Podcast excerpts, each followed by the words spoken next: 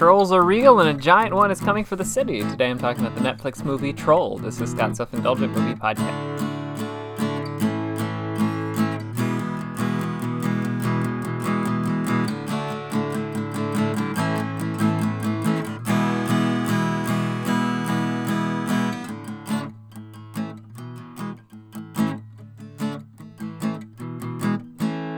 Hello, movie friends. Welcome to Scott's Self Indulgent Movie Podcast. I am Scott, and today I am talking about a Netflix movie Troll, which is a recent uh, release that they, um, yeah, they put they put out in 2022. I thought it was pretty good. So yeah, uh, this is kind of a, it's an interesting movie that I think could have been better for reasons I'll get into. But without further ado, let's get started.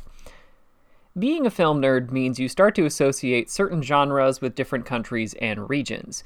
This isn't to say that one genre is a pure representation of a nation's entire cinematic output, but the ones that break through internationally are easier to group together to a familiar trend or filmmaker. Britain enjoys its proper costume dramas. South Korea has produced some of the best revenge thrillers and zombie movies in recent memory. And recently, Scandinavian countries have produced many of the last decade's best disaster and monster movies, including The Wave, Troll Hunter, and today's movie, Troll. The film follows a woman, woman named Nora, who was raised on stories and mythology of the Norwegian trolls by her father Tobias. Years later, Nora is a respected paleontologist, and her father is viewed as a crank by serious scientists. But Tobias may have been proved right, because a drilling operation in the Dovre Mountains has awakened a gigantic and angry troll that may be powerful enough to destroy Norway. So, Troll doesn't break the mold when it comes to monster or disaster movies. In fact, it leans pretty hard on the tropes of the genre, which I'll address shortly, and seems to pull off its most interesting ideas in favor in, uh, sorry, in favor of CGI spectacle. Not necessarily a bad thing since we came to see a giant troll mess stuff up, so let's give the people what they want. For the most part, it works, with one flaw that prevents it from being something more. Here's why. First, we have the build. One of the nice things of starting a monster movie from scratch is that you can tease at what's going on with the monster for a little bit. There can be a bit of destruction as a sign of things to come, but the cause can be vague. Obviously, with a movie titled Troll or Godzilla, we know what's really going on, but the lack of proof means our characters can debate about what's going on before a solid reveal and then a series of attempts to solve the new giant problem.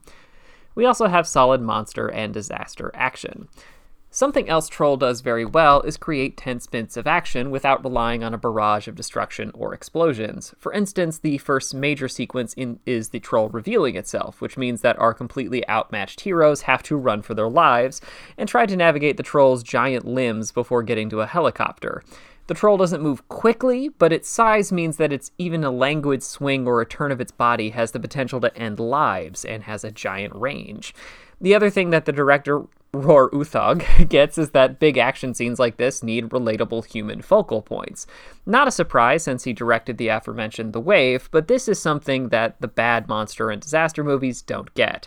You can show destruction, but without a human core at the center, it is white noise. Likewise, the story doesn't just go through doesn't just go through a bunch of military throw a bunch of military vehicles at the troll to be destroyed over and over again. Instead, almost every single sequence relies on a on new research or mythology based solution to the giant troll problem. So, what holds this movie back? Well, thematic core, or rather, a lack thereof.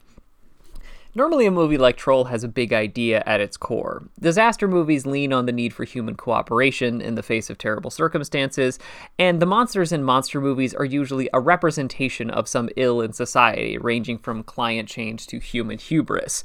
Troll can't seem to pick one. Initially, it looks like the movie will be about a daughter and father reconnecting after years apart and doing it via an activity they used to enjoy doing together. But that is thrown out about halfway through, and instead it becomes a battle between believers and non believers. The believers are the scientists and a friend or two amongst the military versus a dickish political figure who really wants to use a nuke on a city for some reason. And then towards the end, we start trying to say that the troll is misunderstood and was only disturbed because of human action. It's like all of the disaster movie tropes and themes thrown into a jumble, and it even undercuts what should be the film's moment of triumph and turns it into a much more sour and dour ending than you'd expect. The verdict is it's fun if flawed. Though its lack of thematic focus prevents it from reaching monster movie heights, Troll is an enjoyable take on the genre. 7 out of 10. This has been Scott's Self Indulgent Movie Podcast. Thank you so much for listening. Don't forget to like, share, and subscribe wherever you get your podcasts. And don't forget to join our Facebook group, Scott's Self Indulgent Movie World, for the latest reviews, discussions, and more. See you next time, everybody, and stay safe.